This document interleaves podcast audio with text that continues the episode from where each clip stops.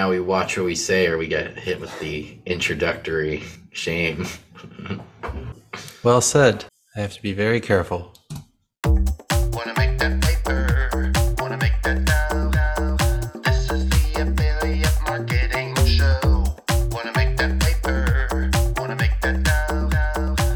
What's up, everybody? This is Josh coming to you with another episode of the Affiliate Marketing Show. If you're not hip to OfferVault.com, we are the industry's largest aggregator of affiliate networks, direct advertisers, advertising networks, affiliate programs, affiliate offers, everything affiliate marketing. We are your one stop shop. With me today, and as always, I have the CEO and founder of Ringba, the industry's best pay per call tracking company in the game. You need your calls tracked, you hit up Ringba, they got you covered. We also have the affiliate industry heartthrob Harrison Gevirtz with us today. And we have a man who needs no introduction. He's recognized as one of the top customer generators in the world, specializing in insurance and financial services. He's the CEO of Pocket Your Dollars, which was recently acquired last year. We're going to get into that in a little bit. And he is, well, my bad, Pocket Your Dollars. They help specialize in you achieving your financial freedom. And you probably actually know him better by his famous music production name, Tones. He's killing the game right now, making new beats and songs that you'll be dancing to no time. Let's give it up for Anthony Sarandrea. What's up, Anthony? How you doing?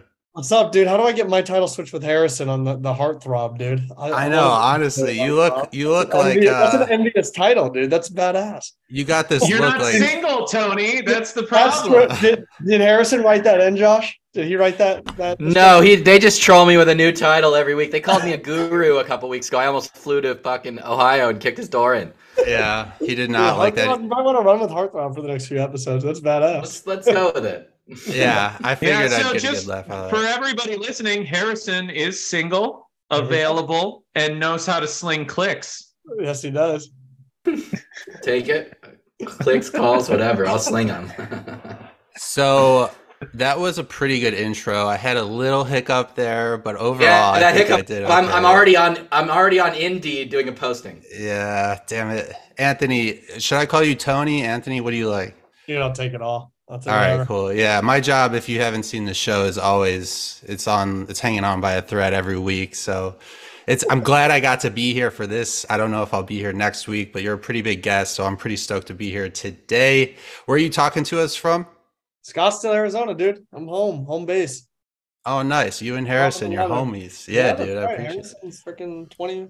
Harrison, fun fact for everyone on the show, lives a baseball throw to where I where I lived in high school. So we he I can see the home he grew up in That- from my bedroom, and I, I look at it every night and just reminisce. Oh, little Anthony over there. if How I only, get to Harrison- sleep every night. Harrison's in his window with binoculars every night, just looking at your house. Open that you grew up in. to unfortunately it's probably my dad over Harrison's house, freaking looking in through binoculars. I, I will say another fun fact. If you call Anthony Tony, I will assume it's his dad who Yeah. hang Oh, out nice. with more than Anthony for some fucking reason. Are you uh are you AJ?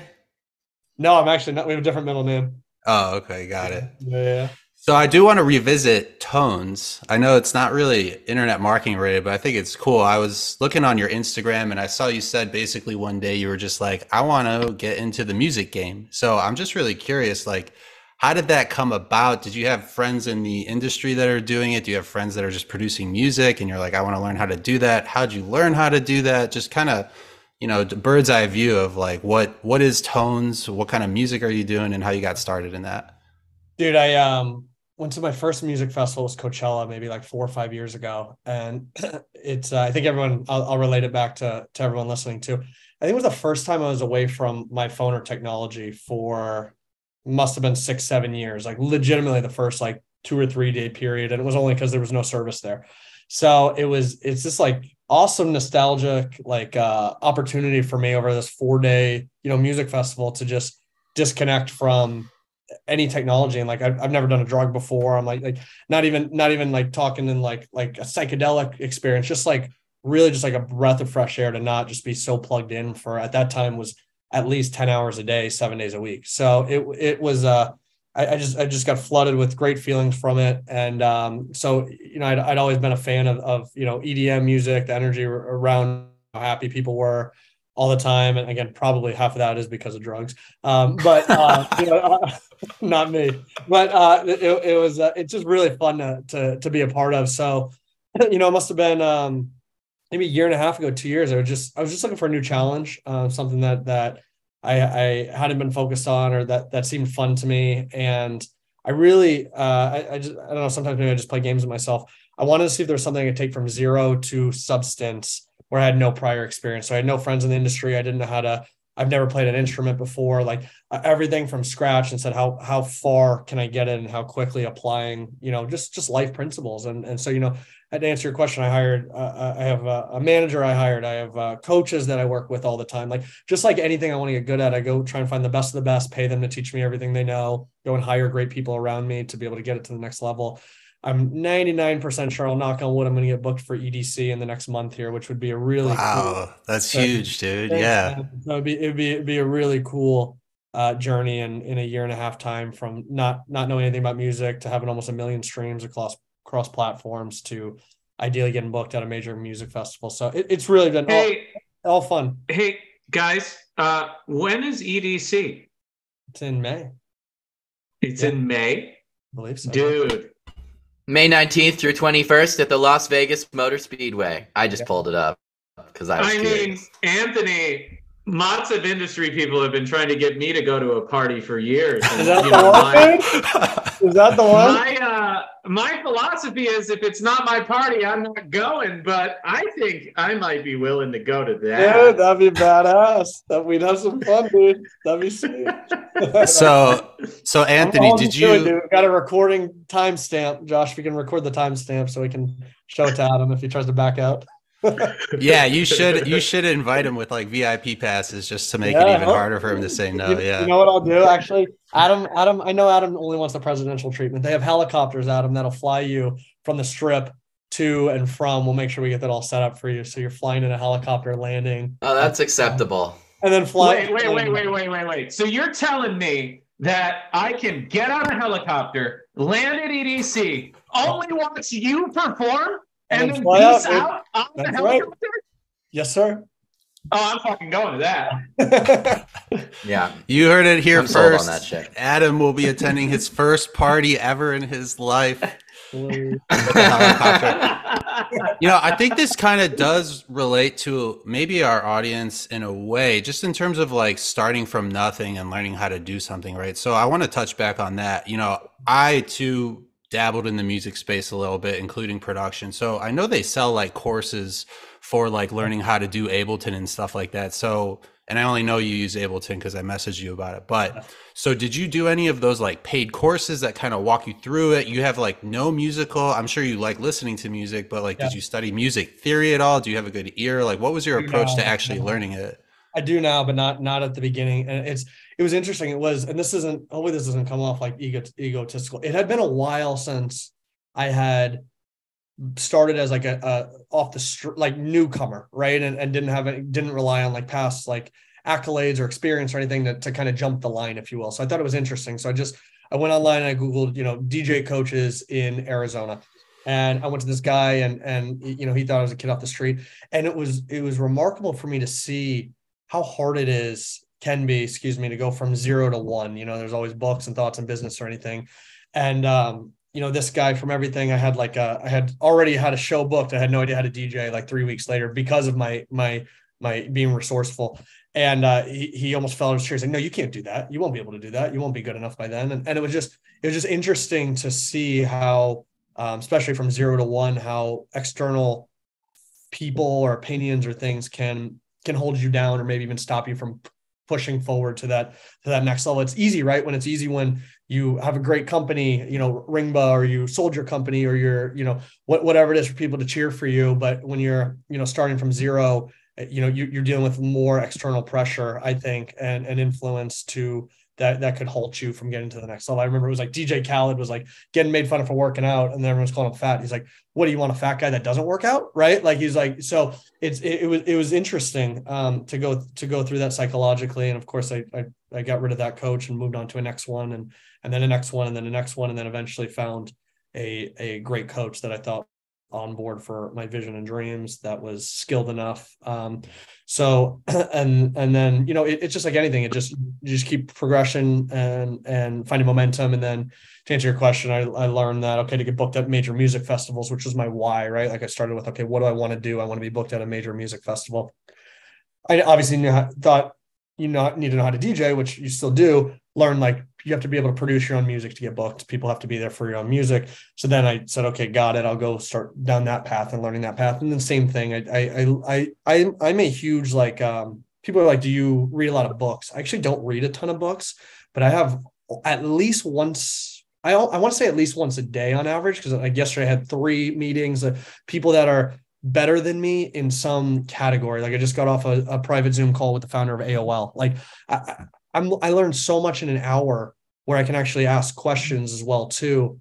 Um, or if it's some guy who's really philanthropic or somebody who's really good at producing music, where I can get very real time um, coaching and learning and feedback versus a book is obviously amazing because I can tap into someone's life in two, 300 pages. But imagine if I could you know, as I start reading about a topic, I can ask specific questions that apply to me. Well, how would you do this? How would you do that? So I get that a lot in coaching and and and men- mentorship on the other direction where I'm paying mentors to be able to do stuff for me. So that's that's how I learned. I worked with with coaches uh, twice a week, uh, three hours a week, um, which doesn't sound like a lot, but my schedule that was that was a, a, relatively big commitment to be able to go through and have people come to the house and go through and I'm, I'm learning and able to ask real time. And I believe I learned faster. Someone would learn faster being able to have real time uh, questions and feedback based on what you're actually looking to get to and, and go for.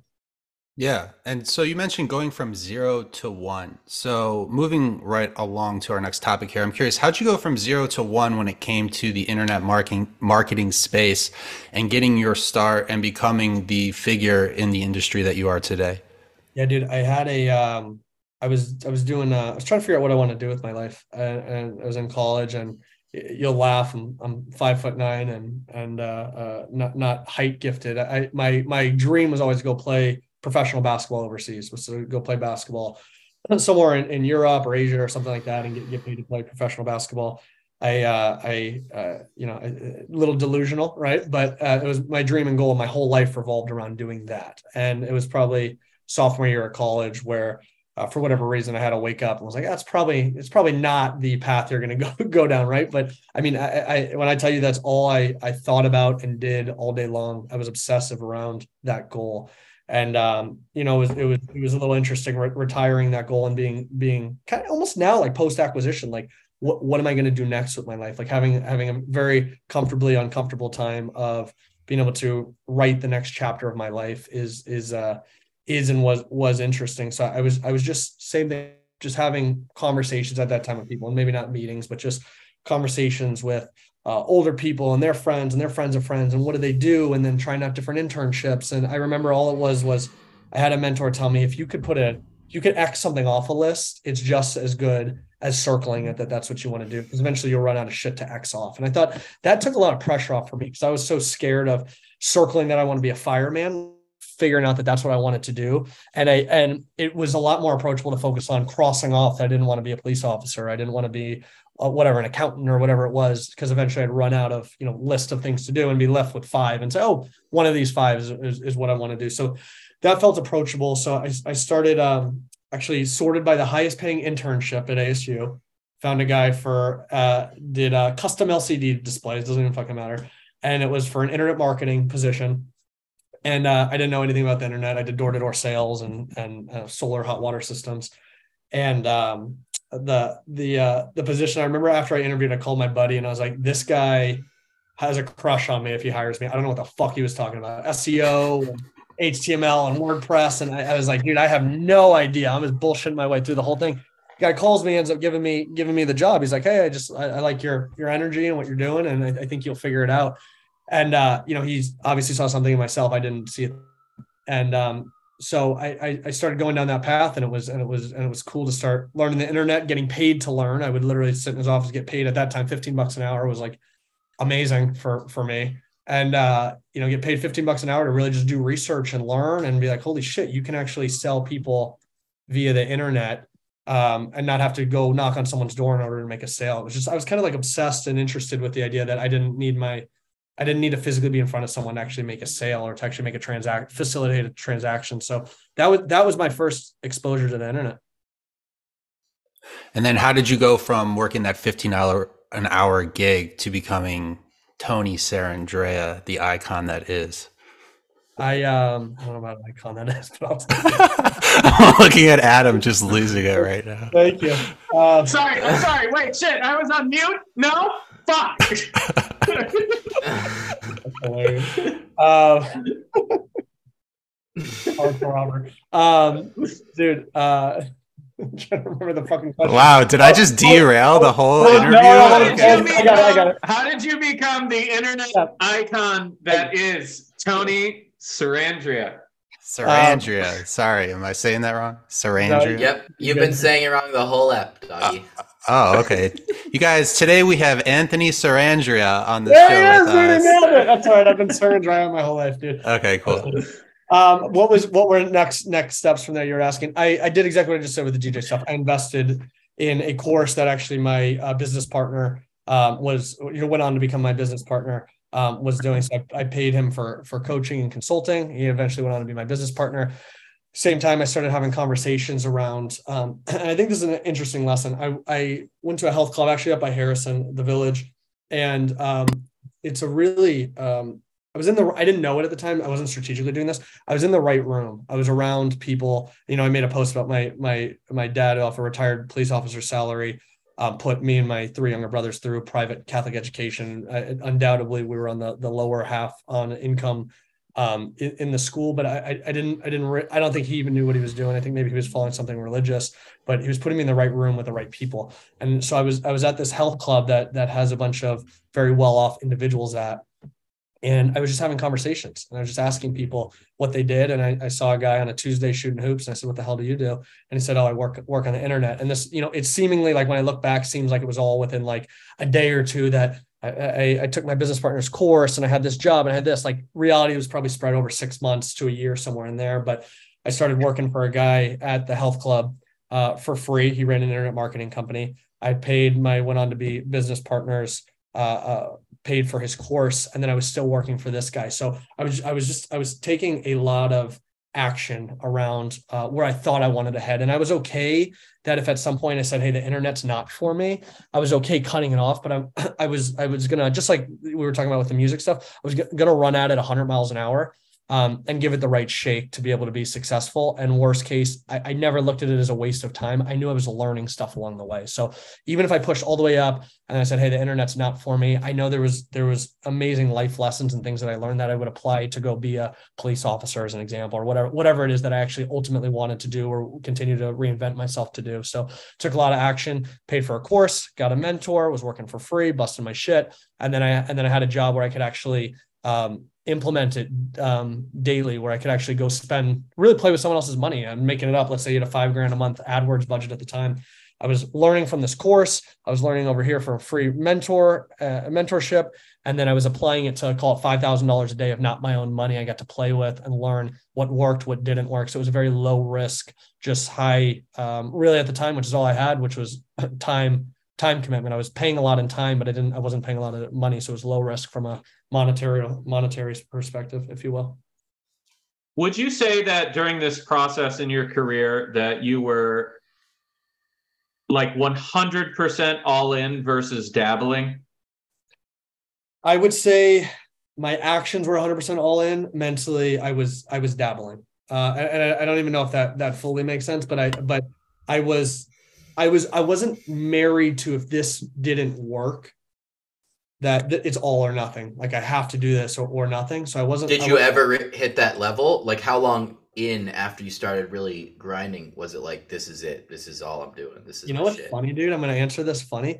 Um, I, I don't know if it ever has. I think I've, I've always been open to to it, it not being right, and like even even now, like post acquisition, like I don't know if my and I'm sure it will be. I'm not saying it like this, but I'm not married that my next business has to be an internet marketing business, right? And and uh, ultimately, I have to be kind of silly for it not to have a big uh, a portion of the business to relate to acquiring customers online because that's a core competency I know at this point.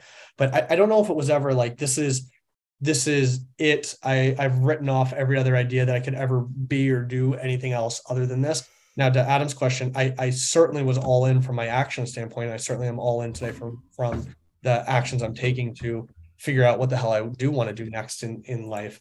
Um, but but I I, uh, I don't know if that's that's the I think that's the right answer for me. I don't know if that's a I don't know if that's an answer that helps a lot of people, but uh, uh, I, I certainly. Well, I think it does. I I think if you go back and focus on the portion of the answer where you said that all of your actions were 100% committed in the direction you were heading, even though that maybe mentally you were thinking like, is this the one, or maybe yeah. I'm doing something else I think for me, the key component of that is that all of your actions and energy were focused on this one single thing. So you were all in. You just weren't closed minded about it, which I think is a, a different thing, right? I, I would agree. So then, yes, to answer your question, yeah, all in for sure. Yeah, because I, I don't believe I could have half half the half asked this and then said, okay, that's not for me. I, I don't think I would have given it the right. If if I don't give it the right shake, how do I truly know whether something's for me or not for me. And it's an interesting point to Adam is like, it it was tough because I obviously if you haven't noticed I do this all day long. I move. I've got way too much energy in this body, and to sit in front of a computer for 12 hours a day when you take it at face value is fucking horrible and daunting. But I fell in love with what I mentioned the infinite reachability I had where I wasn't geographically or time based limited. I, I, had more than 24 hours in the day. I had more than just my uh, two mile radius that I could go knock doors on as, as a, as a analogy to it. so I, I was obsessed and fell in love with what the actual mechanism was. I wasn't necessarily drawn back to the vehicle that was getting me there, which is a, a lot of, a lot of times when I think things get stopped or people stop, it's when they, they lose, you know, maybe they're focused on the vehicle getting them to the destination as being not the prettiest or coolest car they want to be in but you know that focus on the destination and having extreme clarity around what I want to do with my life, where do I want to head. And at the time, it listen, at this point, it's very easy for me to talk and say I want to change the world and do great things. At the time, it was to make a hundred thousand dollars a year, where I had freedom of time. I didn't have a dick asshole boss that was telling me what I, what I that was you know not giving me a good quality life. I could work remote, which is no at the time was was an awesome you know not new concept, but less more rare concept. I wanted to work remote where I could work for who I wanted when I wanted, and I want to make a hundred grand. And that that was my destination that I wanted to hit. And the the 12 hours a day in front of the computer, I didn't let draw me down from getting to that destination. Now the beauty is when you hit, at least in my experience, when you hit a destination, you move to a bigger, greater, further de- destination because it can be, you know, it, it's the journey of getting there that I think is actually where all the, the fun and beauty in, in life is. It's not actually the destination you get to. And you, you reach those goals, but now you have multiple bosses. It's great. Say it again. I'm sorry. I said you you hit those goals, and now you have multiple bosses. Yeah, you know what though? You know what though? It, it, it, it you still it, it, was control control over my life on uh, and and um, listen, everyone always has a boss at, at, at any term. You guys have client, you know, you could name your clients your bosses, things like that. But at at a certain certain stage, like I'm sure you now believe that you're providing a ton of value to your clients to where you can choose who you want to work with, how you want to work with them, things like that. And that that's the ultimate end goal, right? Like is to have call uh, partners or partnerships, right? People that that are on the same page as your vision on where you're going to head, and they're not going to, you know, on the internet marketing agency I had, they're not going to call me up on and fire me on a Saturday night and go, "What the fuck's going on?" They're going to have a collaborative conversation around how do we grow or how do we do do better here, and and these are eventually I get to choose to only work with my friends, right? Or people I actually enjoy doing business with, things like that. Like that, that was the ultimate goal. So yeah, you you, you, you you're, you're right. You go from a, you know, a traditional nine to five boss. And, you know, at the time I felt like I didn't have a boss. You're right. I had, I had 10 internet marketing clients that were all my bosses to your point. And then, you know, eventually move from, you know, five, five bosses by that definition and five partners. And then eventually you have 10, you know, we'll call it, you know, friends that you work with and make money together. And I think that's the ultimate goal. Harrison has jokes, but you're exactly right. I mean, I have thousands of bosses, unfortunately, but I'm very fortunate for that. And I think, you know, I've had to explain this to people numerous times, Anthony. People always ask me, like, are you going to sell Ringba? Are you trying to get acquired? Or like, what are your goals? And um, I, I think it's interesting to tell them that my goals aren't actually financial. My goals are to impact as many entrepreneurs and people in performance marketing as I possibly can and help as many of them grow their business as I possibly can. And so I report to those people.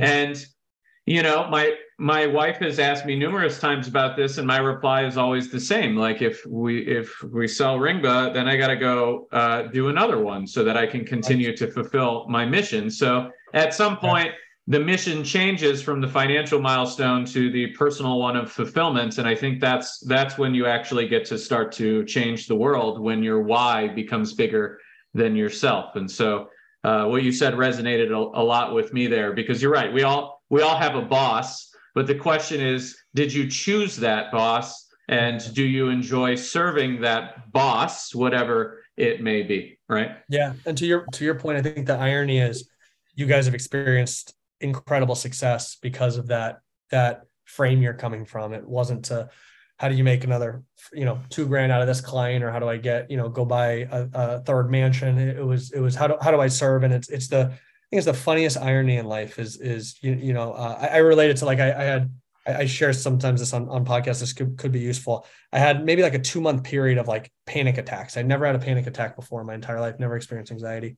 And during that period I found that the more I focused on it the less the more I got of the negative the less I you, you know the, the more I focused on the right things the more I got of that. So it, it's just this interesting irony in life that to your point the more you're focused on adding value to other people's lives you end up receiving abundance of it whether that's that's money or enterprise value or you know whatever it is. So it's, and i think the quicker and i'm and i used to be uh, you know if i if we talked two years ago a little bit more naive to like don't focus on driving a fucking sick car or living in a suit house. Like i get that. If that's where you're at today like that's your focus.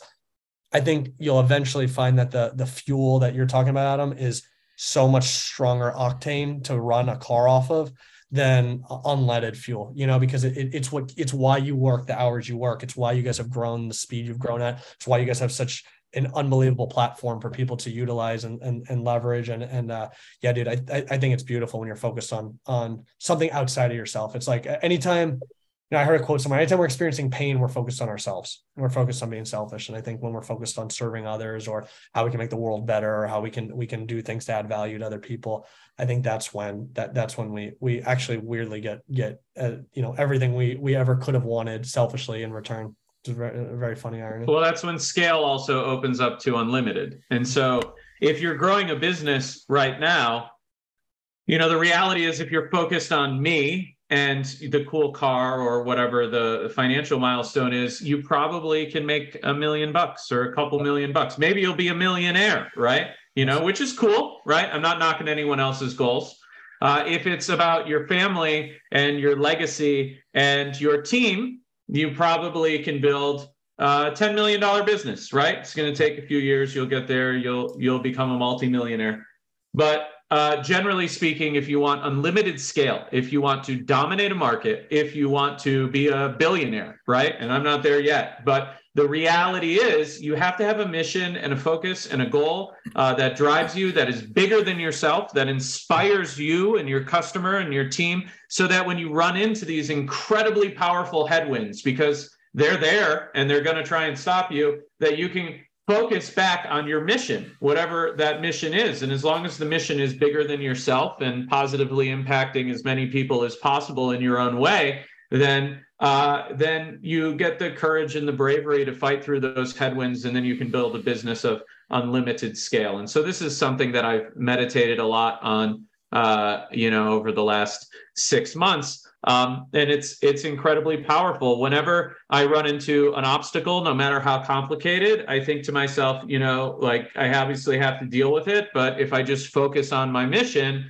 uh, you know, eventually the the weather will open up uh, and we can start sailing again. It's when you turn that focus inside, like you said, that it can become incredibly detrimental and and scary. Um, and so that's why I'm super grateful for my customers and our mission because it's fulfilling to me. So no matter where I'm at, like I can always point point my ship towards that, um, and it centers me and, and helps me focus. Yeah, I love that, dude. And I think even anyone listening, if you're a solopreneur or just you know, for me, it was I, I mentioned my selfish goals that I wanted. I hit them. It became it was a low period in life. It was kind of like empty. It was like ah, I got it, but this this is it. And I think any Hello, this is Josh from the Affiliate Marketing Show. It's, oh, are you there? You froze for a second. Yeah, sorry. Go ahead. You- let's start with you. Uh, you hit your goals, and then it was an empty lull. Go from there. em- empty lull and i said i said i think i think half the people on here can probably relate to you know hitting a goal and feeling empty even if it's buying a new pair of shoes that three weeks later that that pair of shoes you were so excited about becomes relative and now you're on to the next new pair like that's an empty progression right? And for for me just as far as like the next like quick easiest step it was it was a friend or a family member or could be an employee and you say how do i you know how do i pull this other person up with me? How do i get them to make the same as i do? How do i get them to um, experience the same quality of life i do whether it's freedom of time again like some of these other elements we talked about or whatever you enjoy where you're where you're at today in life? So for me it was just focused on how do i bring at the time it was my brother. How do i bring my brother to that level and then it became my friend and then my other friend and then it was a team and then it was a, a, a customers and and and everything around that. And we'd start tracking how much money we're saving. You know we'd say how many leads did we drive today? Turn in x amount of closes. Those closes save the customer how much money. Boom every morning we post it in and then i've got a part-time guy going out and getting testimonial videos from those callers that that spoke for over 40 minutes as an example getting a, a testimonial and them talking about how much money we save them. Why did we do that because it helped us understand what the impact we were making and that was the the fuel or the why we got to hear susie q in alabama talking about how much money we saved her how much how much we helped her. And uh and, and that's that's what drove us and adam's talking about. I think you know if you the quicker you can get to there where it's you know your customers incredible even if it's today it's maybe your, your team or or your your your your wife to be able to have experience a different level of living. Like something outside of yourself versus i want i want i want i want. It's how can i help you know my wife my kids my family member my first employee my assistant my accountant whatever that is my customer ideally at the end of the at the end of the day um, So I want to ask, actually, I want to unpack this. There's so much I want to talk about in this episode, but before we move on, so you guys talk about, you know, less focusing on you, right? Don't chase that financial goal. Figure out how you can serve others. But when does when does that change? Because that's something personally I struggle with, right? I'm I am chasing that financial goal, but I'm wondering, do you change to serving others once you reach a certain point?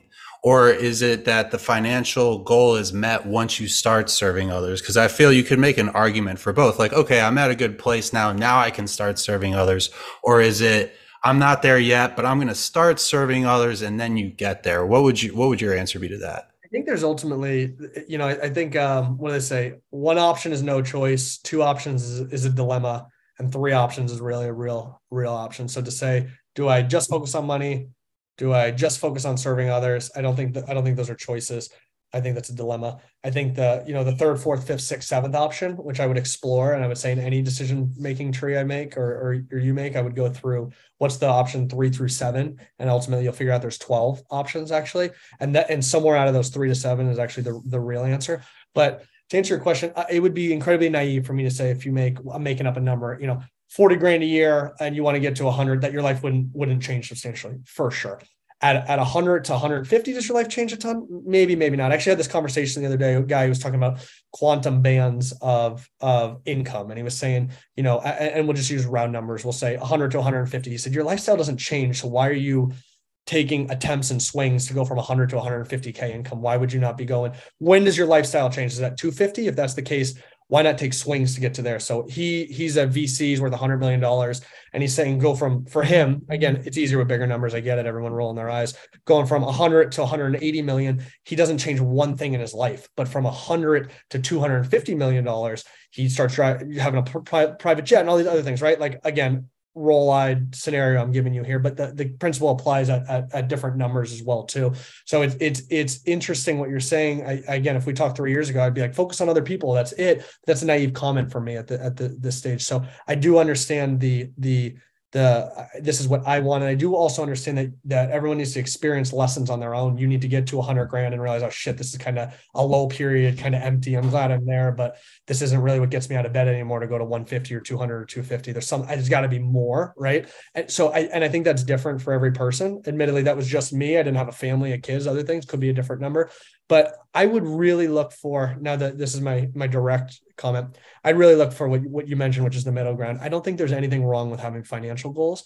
I just think they're reach better focusing on adding value. You know, if you take business you look at it as a i'll talk talk a little bit like uh, religiously here business is a spiritual game in my opinion you have to add value to substantial amount of people consistently in order to make money. Like that's it at the end of, at the end of the day. So if you're focused on making more money the real question you're saying is how do i add more value to more people consistently? And people will pay you for that value for the number of people that are receiving that value and getting it on an ongoing basis. I think that's where and how you actually go make more income. So i would i don't think there's anything wrong with wanting to go from 70 to 100 100 to 200 whatever that is i just don't think the right i think the right framework to do that starts from a value creation standpoint which is exactly what adam and i are talking about which is how do you serve others and do more for others like i, I imagine i'm making this up i'm imagining ringba had a customer say i've got a problem can you can you solve this for me? Or, hey, I don't like this. And then the engineering team building it into a feature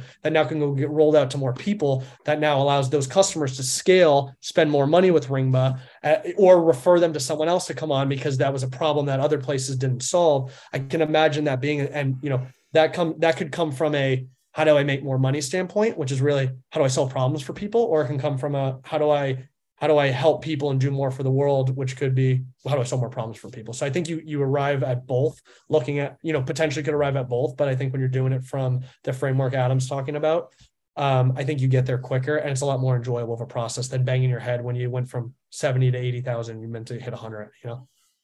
You're also doing it at a different scale, and so if I'm thinking like, how do I buy a new car, um, or how do I hit a financial milestone? That limits the way I think about how I impact people. Because if it's, you know, 100K a year, I'm like, all right, well, I got to deliver 100K a year in value. So I don't even think about the financial milestone to your point, Anthony. What I think about is how can I impact the most people in, in the biggest way uh, as fast as possible? And if I can do that, I can't calculate the financial reward, but I know it's going to be there. And so, you know, to give you an idea, Josh, like at Ringba, we have enterprise Slack channels where our customers um, are able to communicate directly with our team. And I'm in every single one of those. We have a ton of them. And the reason I'm in every single one of them is so I can listen to our smartest customers, uh, not necessarily the biggest. We generally give them to our smartest.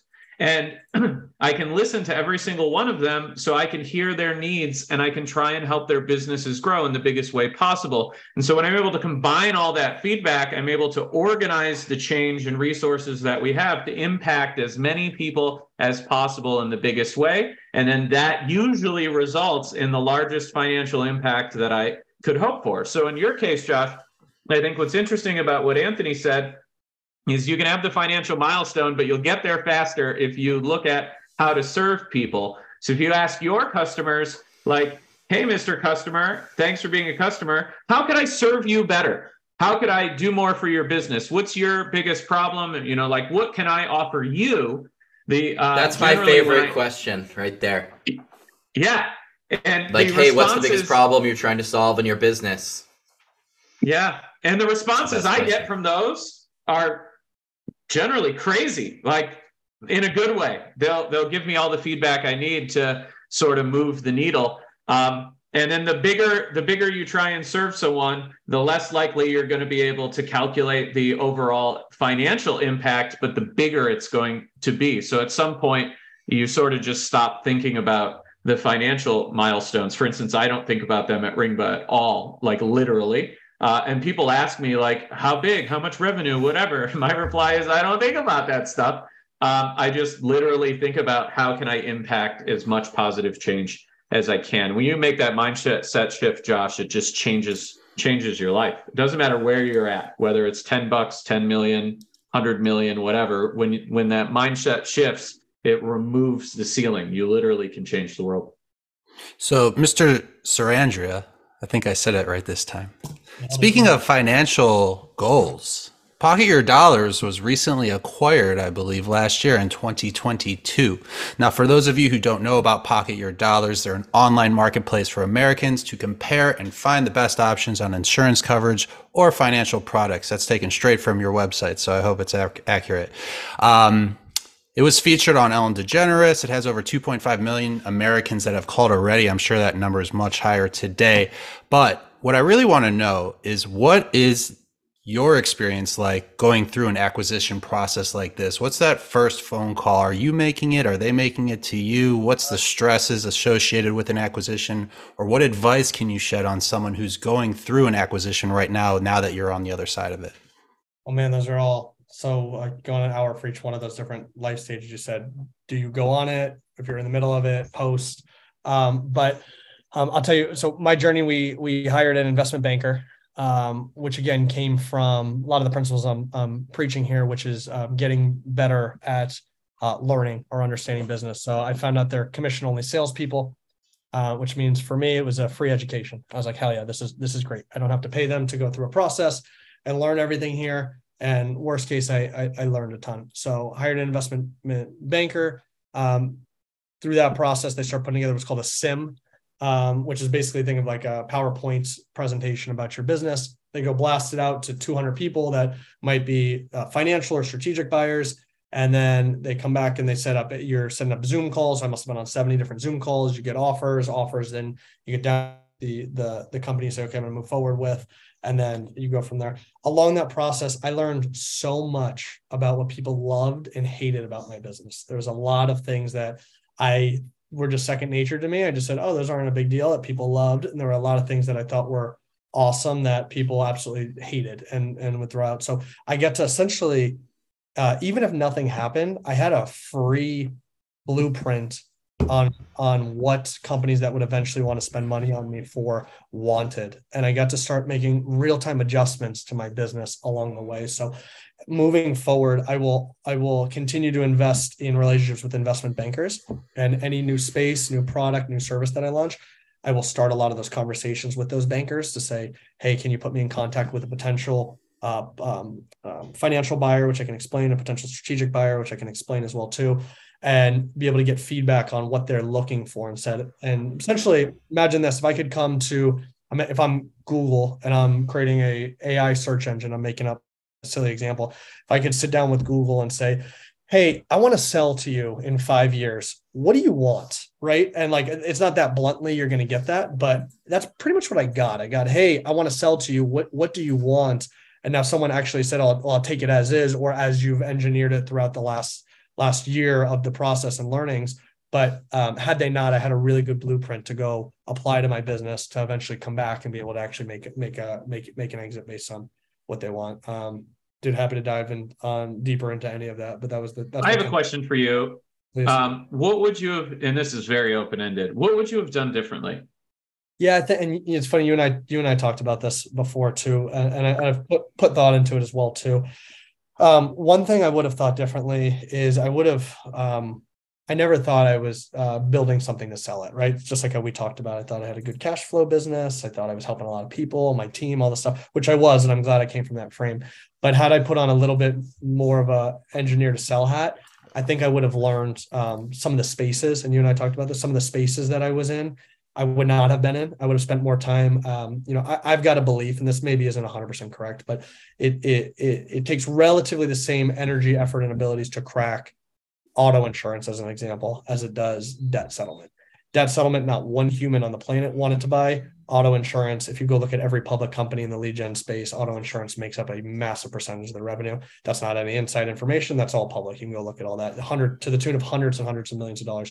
So I would have I would have chosen the strategic places spaces that I was in better because I would have learned that I would have sold for a higher multiple. I would have been more attractive to buyers. I would have had more, um, uh, a lot, a lot more stability in my business as well too. I wouldn't have had some guy trying to run away on a two hundred thousand dollar invoice. I would have had a, you know, a direct insurance carrier set pre-open enrollment budget for me and say, here's how many millions of dollars of calls I'm going to buy from you before the period even started. So there's there's a ton of benefits, uh, in my opinion, in working in quote unquote bigger, more crowded spaces uh, I, I think there's there's a that that's what I 100% would have done differently. I would have, I would have looked at different spaces that I was attacking.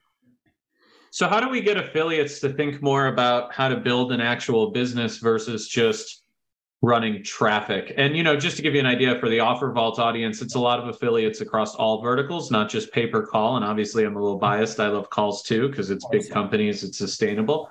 But like, how do you think we evangelize affiliates thinking more long term than generally how they do? I think I think you start with the the pain point they might be they're experiencing. So if I'm talking to someone here who uh, lit up traffic source, made some money, had their shit scrubbed, or the offer went down, or they put it like it, it's a it's a rat race in a lot lot of ways. And I think if anyone um, you know listening, take a second and look backwards on where you might have rat racy things in your past and say, shit, I put in a lot of time, energy, effort into this that eventually died. You know what I mean? Um, and and it's it's almost like a bunch of like one night stands. Like you're like like cool at first, awesome, but I'm sure uh, you know, very quickly it becomes empty. And you're like, uh, you know what? I actually want to find someone I can build a life with. Not right. I'm not not saying everyone or maybe everyone at this stage, like, eh, but but I, I believe eventually you're like, and Adam, I know you're a big proponent of this too. You're, you're like, okay, who can I who can be a partner with me for the rest of my life, right? Like I'm I'm looking at like business similarly, and how would you treat a one night stand girl versus a partner for life girl? This is I'm a, taking notes, Anthony very funny, very, very, very, silly analogy, but but, it, but it's true, right? Like you you would you you would do dramatically different things. You'd go on different dates. You'd have ask different questions. You would you would target the uh, a different type of, of girl that you were going to go out with, not just the one that's going to sleep with you right away. Someone who actually shares in your values, things like that. So I, I would look backwards at your business one night stands you've had and realize how maybe there was some emptiness there, and say, okay, if I were to take, because it, it's really not that fundamentally crazy different to go look for a partner you're going to be with that you plan to be with and get married to and have kids with, and someone a one night stand. Like you're still taking a lot of the same actions. You still have to go out on dates, you still have to have conversations, right? Like there's probably 70% same with the bulk. And I would say a lot of people that are doing, you know, uh, one-off affiliates that are making, you know, I'll call it cheap money or quick money. You know, it, it it's you've got seventy percent of the makings of a maybe even more of a real business and a real business owner. It's just where am I missing those other thirty percent? So some of those things might be like hiring a team around you, like you mentioned. It's it's um, uh, maybe maybe looking at some of the spaces you're spending time and energy to and having a little bit more trust in yourself that you can go figure out a more evergreen space a little bit more above board space than dick pills or something like that right? Like they're they're they're but you probably know how to run traffic very well and you're probably a very good marketer. So how do you formalize the relationship with your buyer or your end buyer? Do you go upstream and create the product or service um, and then the team around you who else is helping you build this for you and with let, you? let me jump in real quick anthony. I think and adam and i have talked about this a lot over the years. I would say you know firstly a little off topic two episodes i think 50% of the episode two episodes ago was about dick pills so great i was going to say we cannot escape dick pills on this show. I don't know why they just keep coming but, back. but about about what you're saying i think there's two kind of humps that the like single affiliate solopreneur whatever you want to call it gets over to really building a business and something that has value and it can become you know acquirable that's yeah. the word but it's number one learning how to delegate and, and being it, you know having a team building a team yeah. not just um, you know doing everything yourself like literally being a one-man show and then the second thing is you know adam and i've literally used this now not spinning plates anymore and yeah. running kind of tasteless stuff, etc. That's the, the plate spinning. You know, you're running an offer, it goes down because it was yeah. shitty, comes back, your Facebook account gets nuked. Oh, your Google account gets nuked. I'm cloaking. I gotta get more. You know that that's the plate spinning. And once you can kind of get your head around that, away from that, yeah. and start to build like what you're talking about. You know, the, the going on dates mentality. Uh, you can you can start to to prog- progress there. For sure, and I think I think the delegation comment you you mentioned. Sorry, Adam, were you going to say something? Yeah, I mean, probably it's very similar to what you were going to say. I think it's not a real business until you can get hit by a bus and the business still grows, right? Like if I go away on a three month vacation and come back, Ringba's going to be bigger. And that's because our team has, shares the same values, shares the same mission. Um, and, you know, we've built an organization to be resilient where everyone knows how to make decisions the way I would make them. And so, you know that's what affiliates really need to strive towards is you know if i get hit by a bus tomorrow does my business still exist and thrive? And when you can say yes then you have uh, a real business that can be acquired.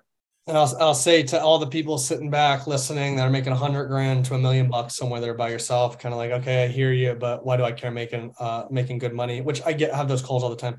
I would say how dare you be so small minded you had a one in 400 trillion chance yeah one in 400 trillion chance of being worth on this planet. By the way, $100,000 or a million dollars a year is fucking nothing. It's nothing. It's not if, if you're trying if you want to talk financially, it's nothing. It's it, it, that doesn't support you to be financially independent for the rest of your life. You can't live off a million dollars for the rest of your life. You can't invest that and live off the dividends of that investment for the rest of your life. It's nothing. So if if if you really want to be challenged, and you're you're there's so many conversations I have on I'm making 500 grand a year by myself. Why the hell would I look for more? You're, how dare you think so smart small minded with this gift of life you were given? And and uh, well, not only that, how are you going to change the world with five hundred thousand dollars? That's what we're here for. You want to impact change and do something that really fulfills you and changes the world in a powerful way. You can't do shit with a million. Yeah. Like you need you need to think huge, and that's the thing. It, it, Elon Musk has the same twenty four hours a day that everyone else has, but this guy's changing the world and doing crazy shit, and it's inside of all of us. And if we tap it and we find our calling.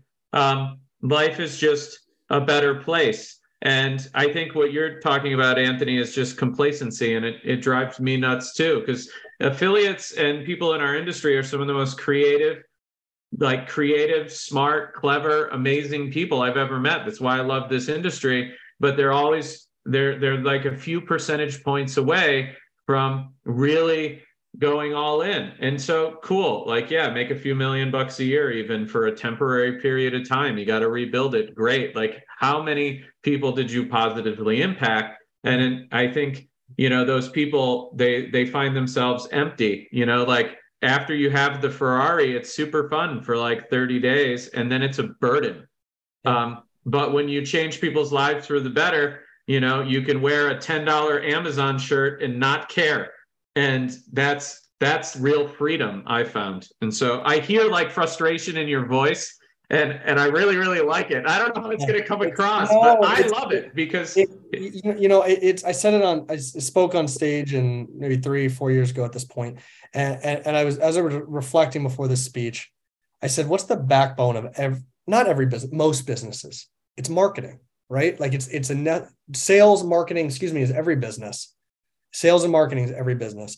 And we as an affiliate community are some of, if not the best sales and marketing people on this planet. How the fuck is there not major unicorn billion dollar startups birth out of affiliate marketers? I, I, and, and I think it comes back to that complacency. It comes back to I make 300 grand a year, 500 grand a year.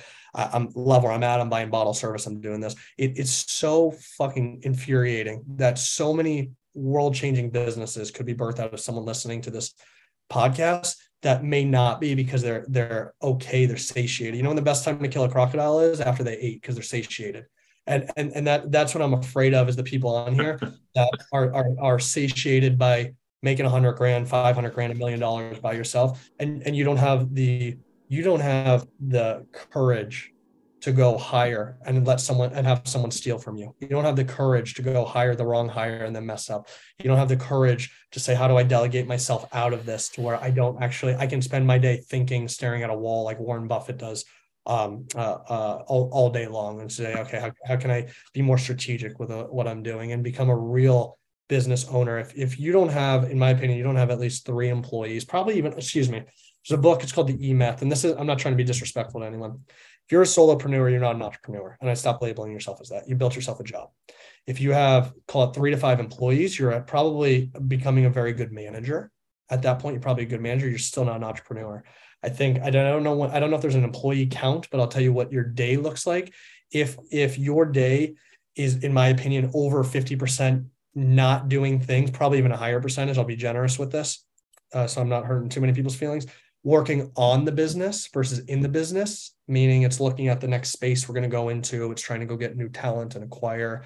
It's understanding how if I could re-engineer my books or look at my P&L for where I'm bleeding, things like that.